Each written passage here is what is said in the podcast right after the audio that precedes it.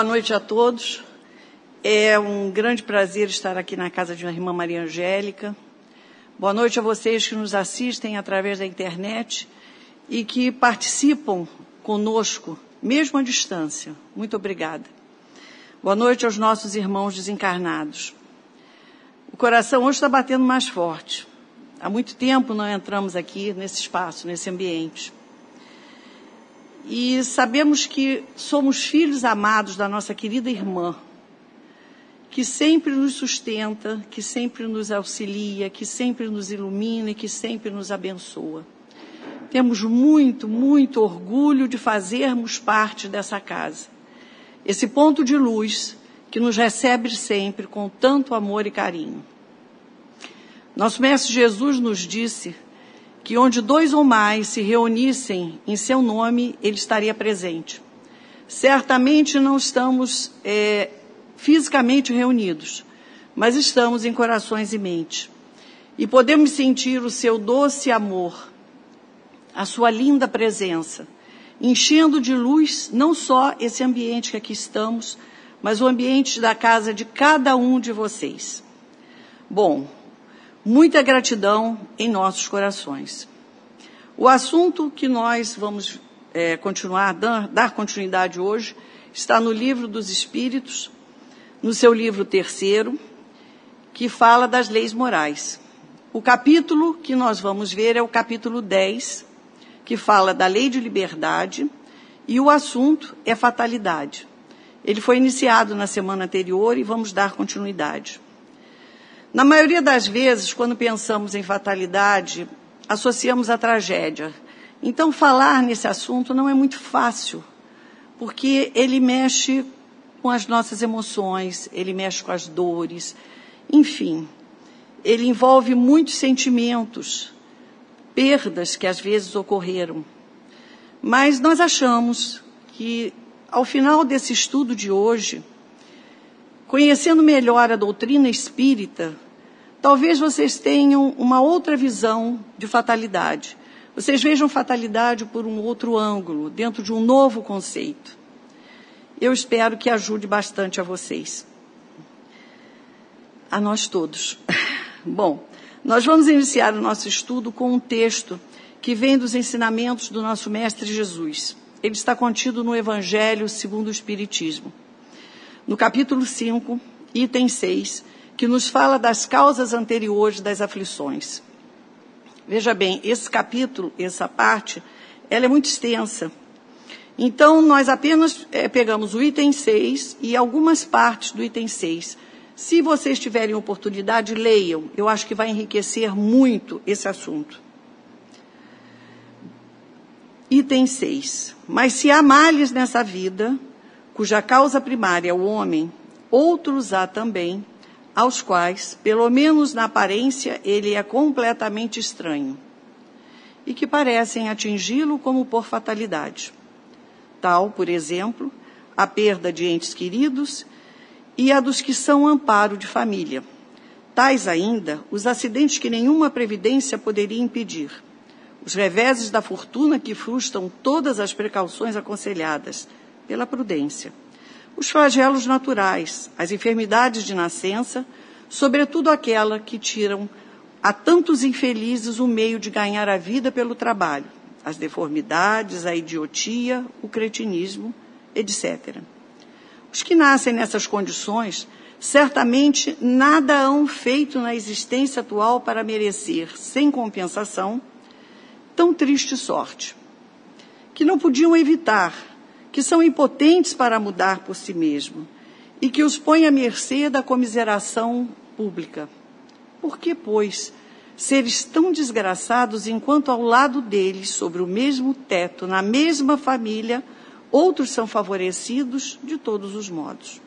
Todavia, por virtude do axioma, segundo todo efeito tem uma causa, tais misérias são efeitos que devem ter uma causa. E desde que se admita um Deus justo, essa causa deve ser justa. Ora, ao efeito, sempre precedendo a causa. Se esta não se encontra na vida atual, há de ser anterior a essa vida, isto é, a de estar numa existência precedente.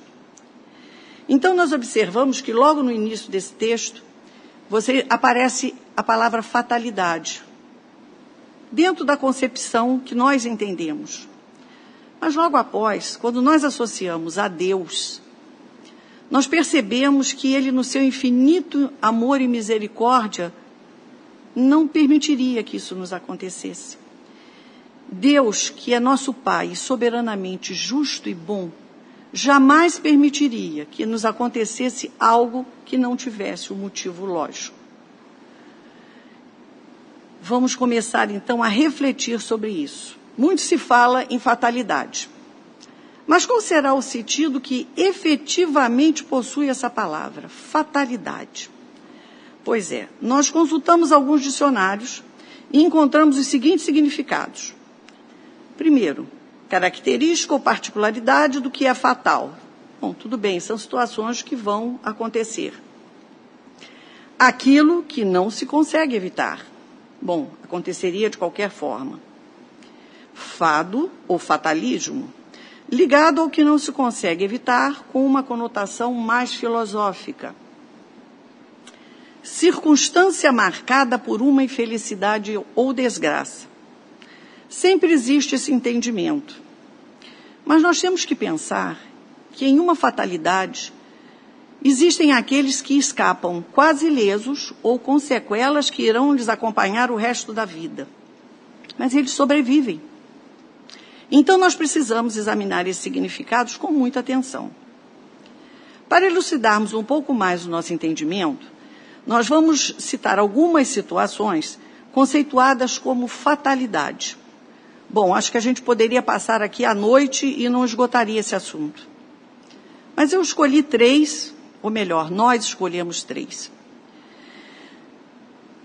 Vocês devem ter visto há pouco tempo um vídeo que passou, uh, foi muito repicado aí na mídia, que era o Ricardo Serrano falando sobre um acidente que ele sofreu num voo da Varig. Esse voo era um avião da Varig que se dirigia para Paris. Ele ia aterrizar no aeroporto de Orly e um pouco antes dele aterrizar, é, ocorreu um incêndio e, infelizmente, a, a aeronave caiu e somente um passageiro se salvou, que foi o Ricardo, que nos conta que ele parecia que foi impulsionado para ir para frente do avião enquanto todos estavam para trás. Isso foi um incêndio causado em um dos toaletes. Antigamente a gente podia fumar dentro dos aviões. Alguém, não muito precavido, jogou um cigarro, uma guimba de cigarro, dentro desse, daquele compartimento de toalhas de papel.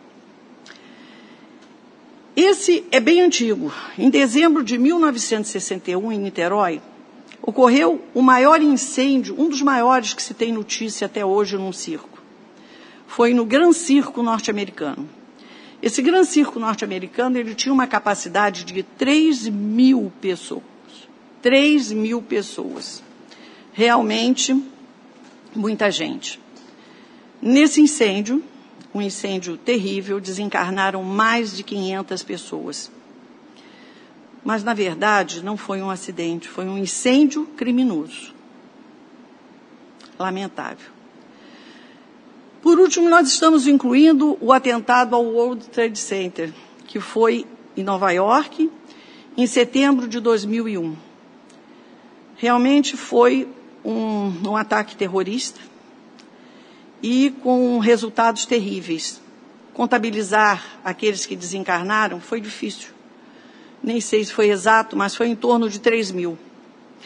E de sobreviventes, eles não conseguem até hoje contabilizar e acho que jamais conseguirão. O que nós gostaríamos de registrar aqui é que todos esses fatos que foram chamados de grandes fatalidades foram causados pelo homem. Quer seja de forma voluntária ou involuntária, mas foram. Então, a partir daí começa a nossa grande responsabilidade. Nós estamos falando de grandes fatalidades ocorridas com grupos, mas nós temos as nossas fatalidades do dia a dia, as fatalidades individuais. As que podem ocorrer é, e, e que vão ter o mesmo efeito. É uma pessoa, mas é uma fatalidade, certo? Mas aí nós ficamos pensando, e aqueles que sobreviveram? Muitas vezes eles não conseguem explicar por que, que eles sobreviveram. Nesse avião da Varga eram 123 passageiros. Um único sobreviveu de uma forma diferente. E no, no circo tinham 3.500, mais de 500 morreram, então em torno de 2.500 sobreviveram. A gente fica imaginando o que, que se passou dentro dessas pessoas, porque quando você passa por uma tragédia desse tipo, eu acho que todos os seus valores internos sofrem uma modificação. Inclusive até a hierarquia de valores que a gente faz ao longo da nossa vida. É muito difícil imaginar. E para nós, para o nosso entendimento, o que, que nós entendemos disso? Qual é a nossa opinião? Nesse, nesse aspecto, eu acho que a nossa mente fervilha, porque são muitas perguntas, muitos comos, muitos porquês, muitos de que forma. Porque como é que nós explicaríamos essas situações? Como é que são escolhidos aqueles que sobrevivem, mesmo com sequelas físicas importantes que vão desacompanhar para o resto da vida? Será que fazem sorteio do azar? Bom, e se assim fosse, quais são os parâmetros adotados? Seria justo? Seria coerente? Seria aceitável? Bom, na tentativa de acharmos explicações convincentes, nós buscamos alguns comentários na mídia de modo geral, artigos que falavam exatamente sobre isso. Ninguém declarou sua religião, então não sabemos se nessas opiniões teria algum espírita. Mas em relação à fatalidade, existem três situações que foram apontadas com muita frequência. Uma, o acaso. A outra, o fatalismo. A outra, o determinismo. Mas como é que estariam esses conceitos dentro da doutrina espírita? Muito fácil a gente falar, né? o acaso ou aleatoriedade. Meus amigos, será que acaso existe? Será que morrer ou viver, ou até mesmo sobreviver, seria uma obra do acaso? Quer dizer que o acaso é um fato que ocorre em nossas vidas sem o nosso conhecimento, sem o nosso consentimento, ele acontece. Surpresa. Mas quando nós paramos para pensar aonde estariam colocadas as leis de Deus os ensinamentos do Evangelho de Jesus, a gente não encontra um espaçozinho nessa situação. E o fatalismo? O fatalismo é uma doutrina filosófica que acredita que nos acontecimentos é tudo é fixado pelo destino. Bom, então o destino é aquela causa sobrenatural determinada por uma força poderosa Dessa forma, não importaria nossos atos, nossas atitudes, nós seríamos premiados ou prejudicados, a nossa revelia, ponto final. E novamente nós perguntamos: aonde estão as leis de Deus? Aonde está o Evangelho de Jesus? Por último, nós vamos ver o determinismo. O determinismo é também uma doutrina, mas com uma conotação bem mais materialista e radical. Porque nesse entendimento, o princípio de tudo no universo, até mesmo da vontade humana, estaria submetido a leis necessárias e imutáveis. Tudo, absolutamente tudo é predeterminado. Tudo estaria previsto. Bom, para a doutrina espírita, ela só considera como determinismo um fato. Nós seremos espíritos de luz, nós fomos criados para isso. Então, por que, que é determinismo? Porque todos nós evoluiremos.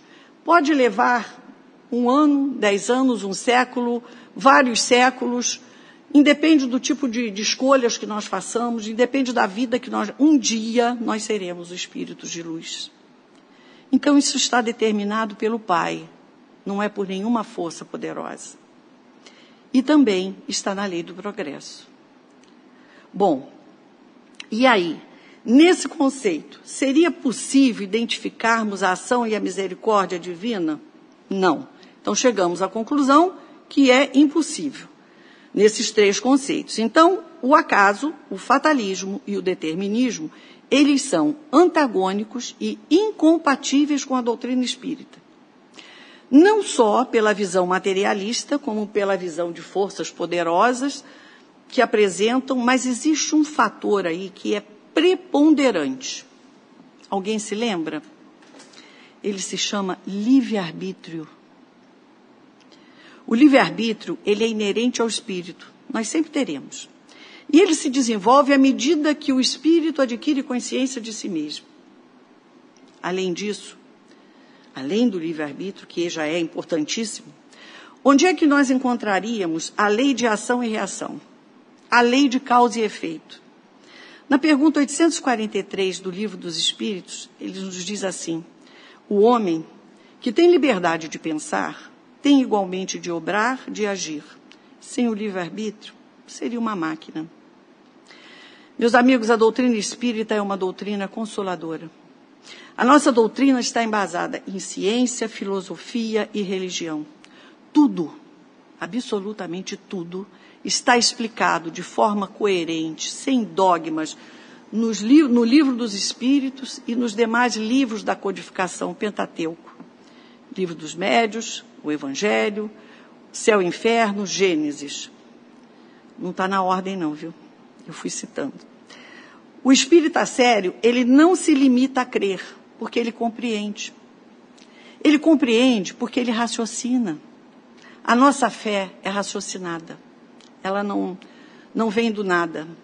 E a nossa fé sempre nos será testada. Não por Jesus, não por Deus. Eles não testam. Ela será testada por nós mesmos no decorrer das nossas vidas. Então, diante disso, achamos que todos nós concordamos que dentro da visão espírita, dentro da doutrina espírita, existe um outro significado para a fatalidade. Esses três significados não, não, não estariam combinando, né? Então nós vamos fazer algumas associações. Onde é que no livro dos Espíritos está o assunto fatalidade? Lembram do significado? Aquilo que seria fatal e não poderia ser evitado. Bom, ele está contido no livro terceiro, onde estão as leis morais, aonde está no capítulo 10, que fala da lei de liberdade. Aí é uma incoerência, né? Como é que nós podemos falar de fatalidade que não se pode evitar com a lei de liberdade? Bom, aí eu vou dizer para vocês que incoerência não faz parte da doutrina espírita, de jeito nenhum. Mas nós vamos nos ater à palavra liberdade. A palavra liberdade nos diz assim: liberdade é a faculdade que permite ao indivíduo decidir ou agir conforme sua própria vontade. Beleza. Faculdade que permite ao indivíduo decidir ou agir conforme sua própria vontade. Não podemos nos esquecer que o nosso direito termina onde começa o direito do nosso irmão. É por isso que aqui nós repetimos incansavelmente o que o apóstolo Paulo nos falou: que tudo nos é permitido, mas nem tudo nos convém. Vamos começando a montar essa historinha, ou melhor, essa nossa realidade. Como é que se ajustam lei de liberdade, fatalidade, livre-arbítrio? Ah, em verdade, fatalidade para a doutrina espírita ocorre de uma forma completamente diferente. E contrariando muitas teses, com a nossa anuência, com a nossa concordância, com as nossas escolhas. Isso é muito importante. Nós fazemos as nossas escolhas. Então, tudo que nós passamos são as nossas escolhas. Por isso, ela está dentro da lei de liberdade. Nós temos liberdade de escolha para todos os fatos que ocorrerão durante a nossa encarnação. Veja bem, existe uma existem as circunstâncias e todas elas estarão em torno do nosso livre-arbítrio, das nossas escolhas enquanto encarnados. Antes de reencarnarmos, nós vamos fazer as nossas escolhas. Nós estamos lá em cima, doidinhos para voltar, porque afinal de contas a gente tem um compromisso grande, né? Até que um dia chegam para nós e olha, está na sua vez. Ai, que bom! Ao planejamento reencarnatório. Como é que se faz isso? Nós com a espiritualidade superior. E essas escolhas, elas são imutáveis na sua essência. Como imutáveis? É, são imutáveis, sim. De que forma? É o seguinte: nós escolhemos reencarnar e vamos plantar bananas. Olha, eu vou dar um exemplo bem grosseiro, por favor, não reparem. Se eu escolher plantar bananas, meus amigos, eu só colherei bananas. Eu nunca vou colher melão, abacaxi, tangerina, não. Eu posso não colher bananas. Eu posso colher umas bananas pequenininhas. Eu posso colher umas bananas doces ou umas bananas sem gosto, umas bananas lindas, mas serão bananas. Nós não podemos mudar. E por quê? Porque quando, como é que se chama? Planejamento reencarnatório. Não somos nós sozinhos. Existe todo um grupo em volta de nós que será, é, vamos assim, combinar com isso que nós vamos escolher. Porque nós não nascemos sozinhos, nós não vivemos sozinhos. Então, as pessoas que partilharão da nossa encarnação, elas também estão preparadas a participar conosco. Elas aceitam. Então é uma coisa muito bem elaborada, muito bem feita. Então a nossa participação nas escolhas, elas são assim, a gente nunca pode deixar isso de mão e nem eles permitem que a gente deixe. Por quê?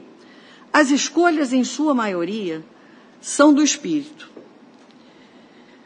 sua maioria por quê? Às vezes, né, eles têm que entender que eles vão precisar de umas outras escolhas, mas a maioria, quando são provas físicas, são nossas.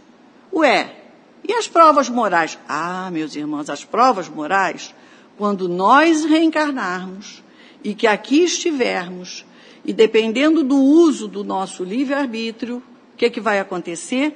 nós vamos vencer as tentações que nos aparecerem e escolher os nossos caminhos. Ah, sim. E as expiações? Porque existem as expiações. Bom, as expiações são por nós aceitas.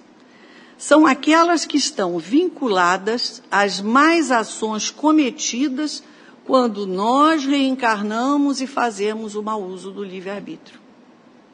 Então, por que, que elas são aceitas? porque normalmente nós nascemos numa condição que limita, nós temos limitações físicas e que servirá como um instrumento de educação e cura espiritual. Nós vamos evoluir também, com certeza, mas viremos bastante limitados. E aí vai entrar aquela situação lá de trás, quando nós começamos a falar em fatalidade, que nascem crianças com problemas seríssimos.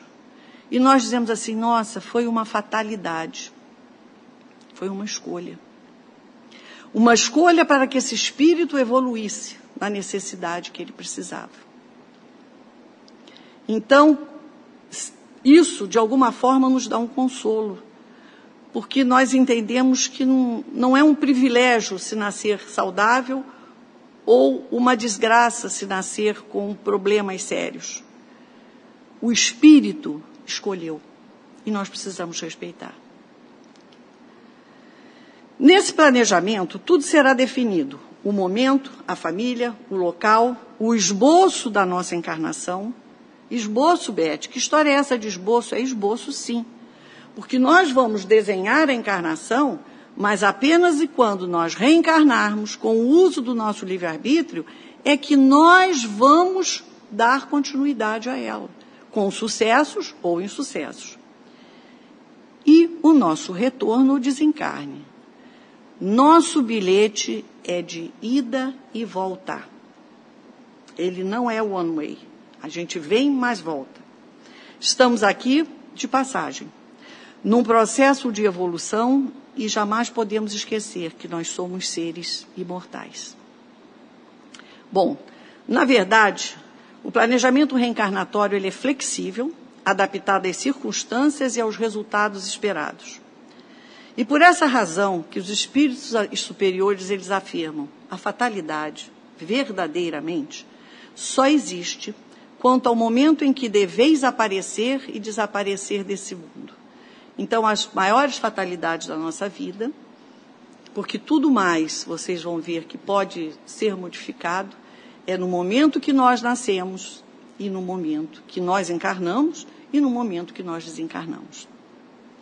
Haroldo Dutra, no seu livro Despertar, ele diz assim: Nenhum de nós nasce sem planejamento. Esse planejamento é simples: estar melhor quando for embora do que quando chegou. Perfeito, né, meus amigos?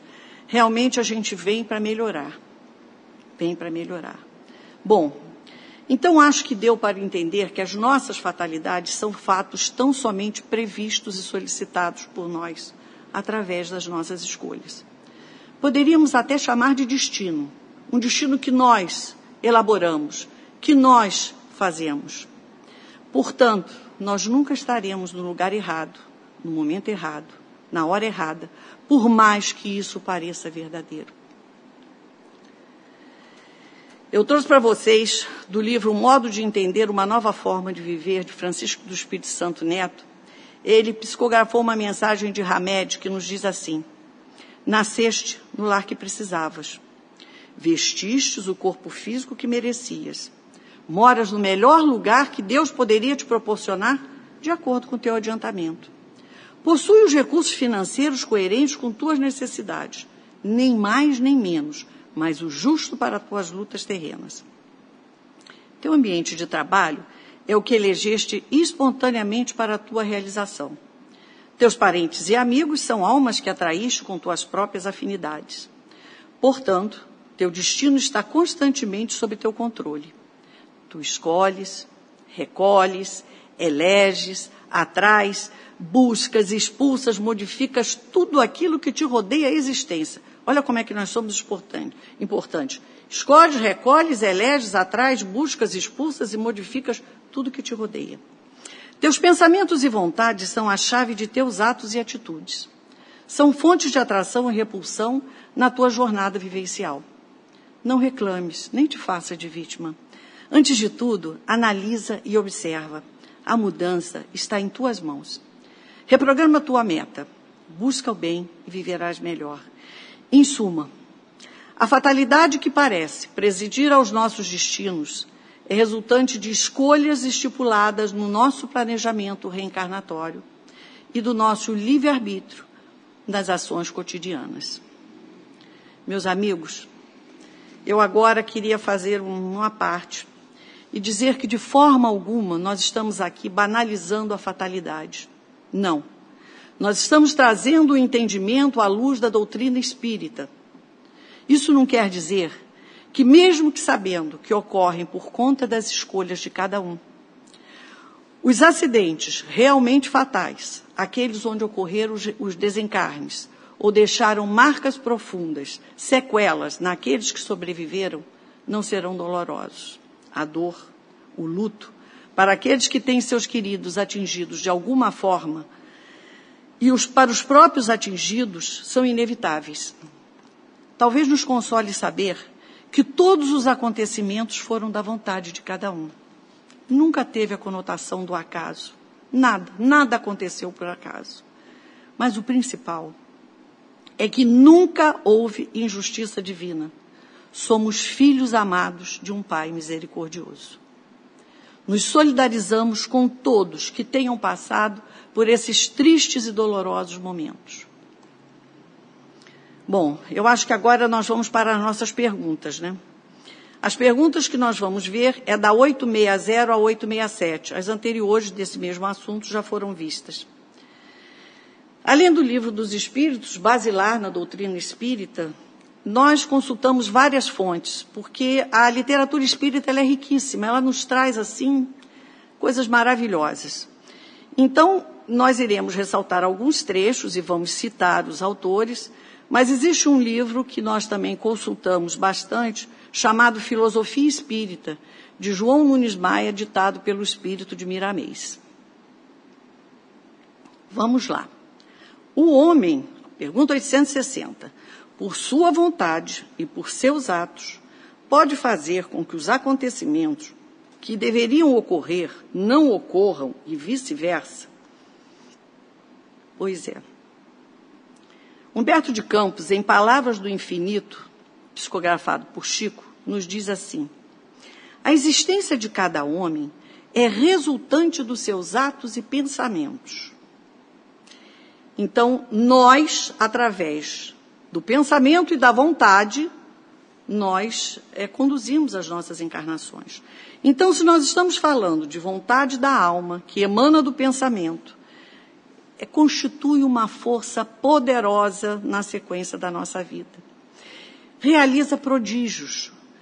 Nesses acontecimentos e fatos que deveriam nos acompanhar em nossa encarnação, se nós estivermos objetivando o bem, nunca o mal, nós poderemos realmente trazer modificações, sempre objetivando o bem. E não nos esquecendo que o que nós escolhemos é o que nós temos que acompanhar. Ah, mas como é que eu vou descobrir isso? Meus amigos, existe uma percepção dentro, dentro de cada um de nós que, e a gente sente, a gente sente. Leon Denis nos diz assim: se o homem conhecesse a extensão dos recursos que nele germinam, talvez ficasse deslumbrado e, em vez de se julgar fraco e temer o futuro, compreenderia sua força, sentiria que ele próprio pode criar o seu futuro. Nessas frases, nesse texto, e nessas possibilidades que nós temos, dá para entender a grandeza do que temos dentro de cada um de nós. Isso se chama essência divina. 861. O homem que comete o, o homicídio sabe, ao escolher sua existência, que se tornará um assassino? É claro que não. Ninguém vai fazer planejamento reencarnatório para dizer que vai chegar aqui, vai matar alguém, que vai roubar, que vai. Não, isso nunca. O planejamento para a vida física, ele jamais vai chegar a esse detalhe. Nós podemos reencarnar num lugar de lutas, num ambiente que propicia violência, perigo, mas aí é que vai estar a nossa principal escolha. Porque aí é que nós vamos usar o livre-arbítrio para evitar incorrer nesses erros. Os atos da vida moral emanam do próprio homem.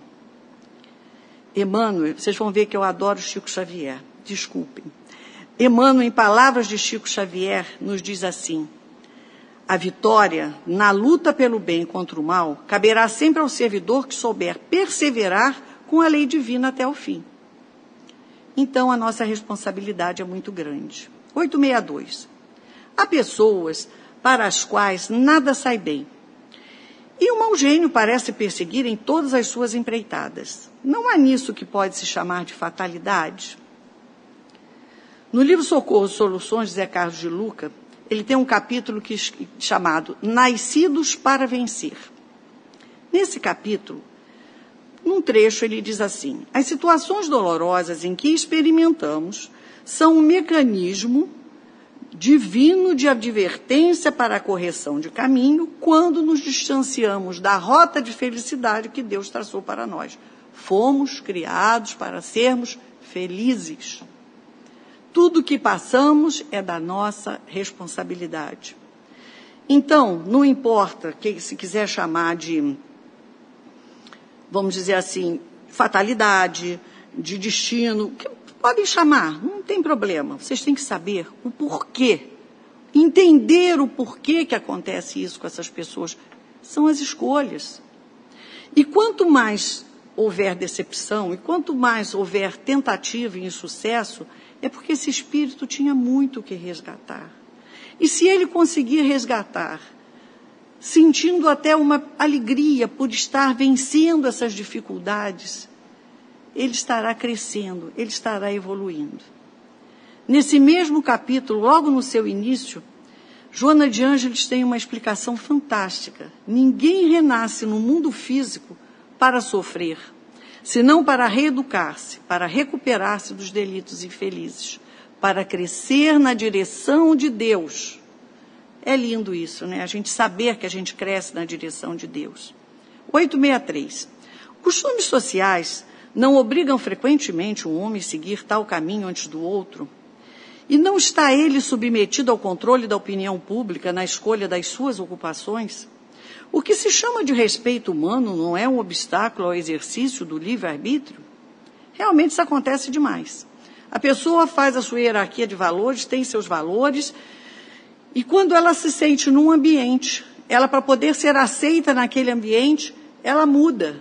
Ela inibe todos aqueles valores que ela adquiriu e o que, que ela faz? Ela começa a praticar os valores que o grupo praticamente usa de forma coercitiva para que ele seja aceito. E assim vai. Mas se a pessoa, se esse espírito for inteligente, consciente, amadurecido, ele não vai se deixar levar nem por modismo nem por comentários alheios. Ele saberá fazer as escolhas acertadas, usando o seu livre-arbítrio, mantendo também o respeito por si próprio e pelo próximo.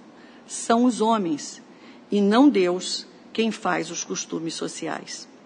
Se o ser encarnado a eles se subordinam, também o faz usando o seu livre-arbítrio.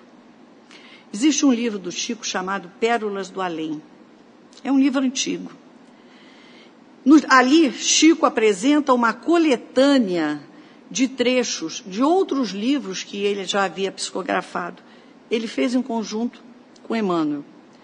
E a respeito de agradar, que seria uma palavra muito bem utilizada aqui, ele tira um pequeno trecho do livro do Nosso Lar de André Luiz que diz assim: Agradar a todos é marchar pelo caminho largo. Onde estão as mentiras da convenção? Servir a Deus é tarefa que deve estar acima de tudo e, por vezes, nesse serviço divino. É natural que desagrademos os mesquinhos interesses humanos. Meus amigos, ele diz: agradar a todos é marcar pelo caminho largo. Vocês lembram da porta estreita de Jesus? Pois é. 864. Se há pessoas às quais a sorte é contrária, outras parecem ser favorecidas por tudo que lhes sai bem. A que se prende isso? Em Consolador de Chico Xavier, Espírito de Emmanuel de novo, ele nos diz assim: a sorte é também uma prova de responsabilidade no mecanismo da vida, exigindo muita compreensão da criatura que recebe, no que se refere à misericórdia divina, a fim de não desbaratar o patrimônio de possibilidades sagradas que lhe foi conferido. Então, nós vamos perceber que as pessoas que são favorecidas no mundo dos bens materiais, elas não são beneficiadas em detrimento das outras, as outras não são prejudicadas. Não.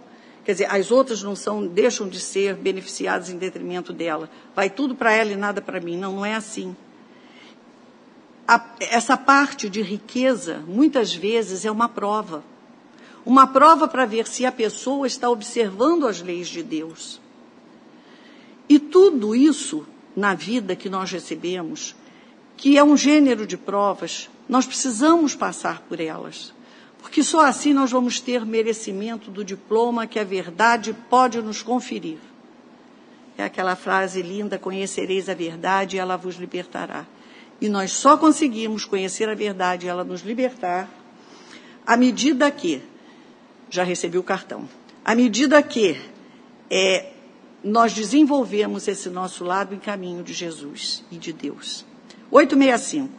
Como explicar a chance que favorece a certas pessoas nas circunstâncias que nem a vontade nem a inteligência interfere? O jogo, por exemplo. Estamos novamente nos referimos à sorte. Porque os prazeres que são dados aos encarnados, nas distrações de vida física, também é uma prova. Por que, que é uma prova? Porque ele ganha no jogo. E como é que ele usa isso?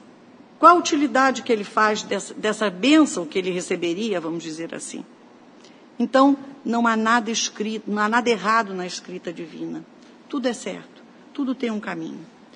E o Haroldo Dutra também, esse livro do Haroldo é, é fantástico, chama-se Despertar, ele diz assim: Todos nós sabemos o que é viver bem. Pouquíssimos queremos viver o bem. 866. A fatalidade que parece presidir aos destinos materiais de nossa vida seriam, pois, o efeito de nosso livre-arbítrio? Bom, nós escolhemos as nossas provas. No entanto, até nas nossas escolhas aparece a intuição divina nos ajudando. A justiça, como a lei de Deus, Não permite que provações que sejam nossas, que não sejam nossas, venham para nós. Que os espinhos que sangram os pés dos outros sangrem os nossos pés. Não existe erro de endereço. Não existe. Tudo ocorre como previsto. Vale a pena ter paciência, extraindo sempre dessas provas o que Deus quis nos dizer. Escolhemos essas provas e escolhemos com o nosso livre-arbítrio. Enquanto encarnados, esse livre-arbítrio nos conduzirá a provas por nós escolhidas. Em Horizontes da Mente, João Nunes Maia, pelo espírito de Miramês, diz: estragar tua vida ou te proporcionar meios de viver bem depende de ti, pois crias o teu próprio destino pelos pensamentos que formula e pelas ideias que cria. Chegamos à última pergunta, que diz assim: de onde vem a expressão nascer sob uma estrela feliz? Isso é uma velha superstição, né? Quando a gente vê uma pessoa que, que nasceu e tem uma vida calma, tranquila, a gente diz, nossa, essa daí nasceu com uma estrela maravilhosa. Porque acreditam que essa pseuda sorte, não existe sorte, foi dada sem nenhum merecimento. Foi dada de presente. Mas a reencarnação vem explicar todos esses acontecimentos, porque a justiça divina não erra as pessoas que merecem. Confundem, na maioria das vezes, merecimento com sorte. E cá entre nós, sorte não existe. E muitas vezes a felicidade também é uma prova, porque a nossa felicidade não pode ser nunca decorrente da infelicidade de outro. Bem, meus amigos, nós vamos encerrando. E eu tenho duas coisinhas que eu trouxe para vocês. Esse trecho do livro Cura e Libertação de Zé Carlos de Luca, ele praticamente ele engloba tudo, quase tudo que nós falamos aqui. Muito sucinto, mas engloba. Nós somos a fonte de onde se originam os males que nos afligem. Não existe o acaso. Tudo tem causa. E essa causa está em nós. Por aquilo que fizemos ou por aquilo que deixamos de fazer. Isso é muito importante. Isso é uma grande reflexão por aquilo que fizemos ou aquilo que deixamos de fazer. E para concluir, eu trouxe uma prece para vocês, também psicografada por Chico de Emmanuel, que diz assim, muito, muito própria para essa época que nós estamos vivendo, rogando a paz. Senhor Jesus, tu dissestes, a minha paz vos dou. Entretanto, Senhor, muito de nós andamos distraídos, atribulados às vezes por bagatelas, aflitos sem razão, sequiosos de ações, de aquisições desnecessárias, irritadiço por dificuldades passageiras, dobrado ao peso das cargas formadas por desilusões e discórdias que nós mesmos inventamos, ocupados em dissensões infelizes, hipnotizados por tristeza e azedume que nos inclinam à separatividade e ao pessimismo. Entendemos sim, Jesus, que nos disseste: A minha paz vos dou. Diante, porém, de nossas inibições e obstáculos, nós te regamos por acréscimo de misericórdia. Senhor, concede-nos a paz. No entanto, ensina-nos a recebê-la. Meus amigos, que essa semana que se inicia venha repleta de paz, de luz e de esperança. Muito obrigada a vocês e boa noite.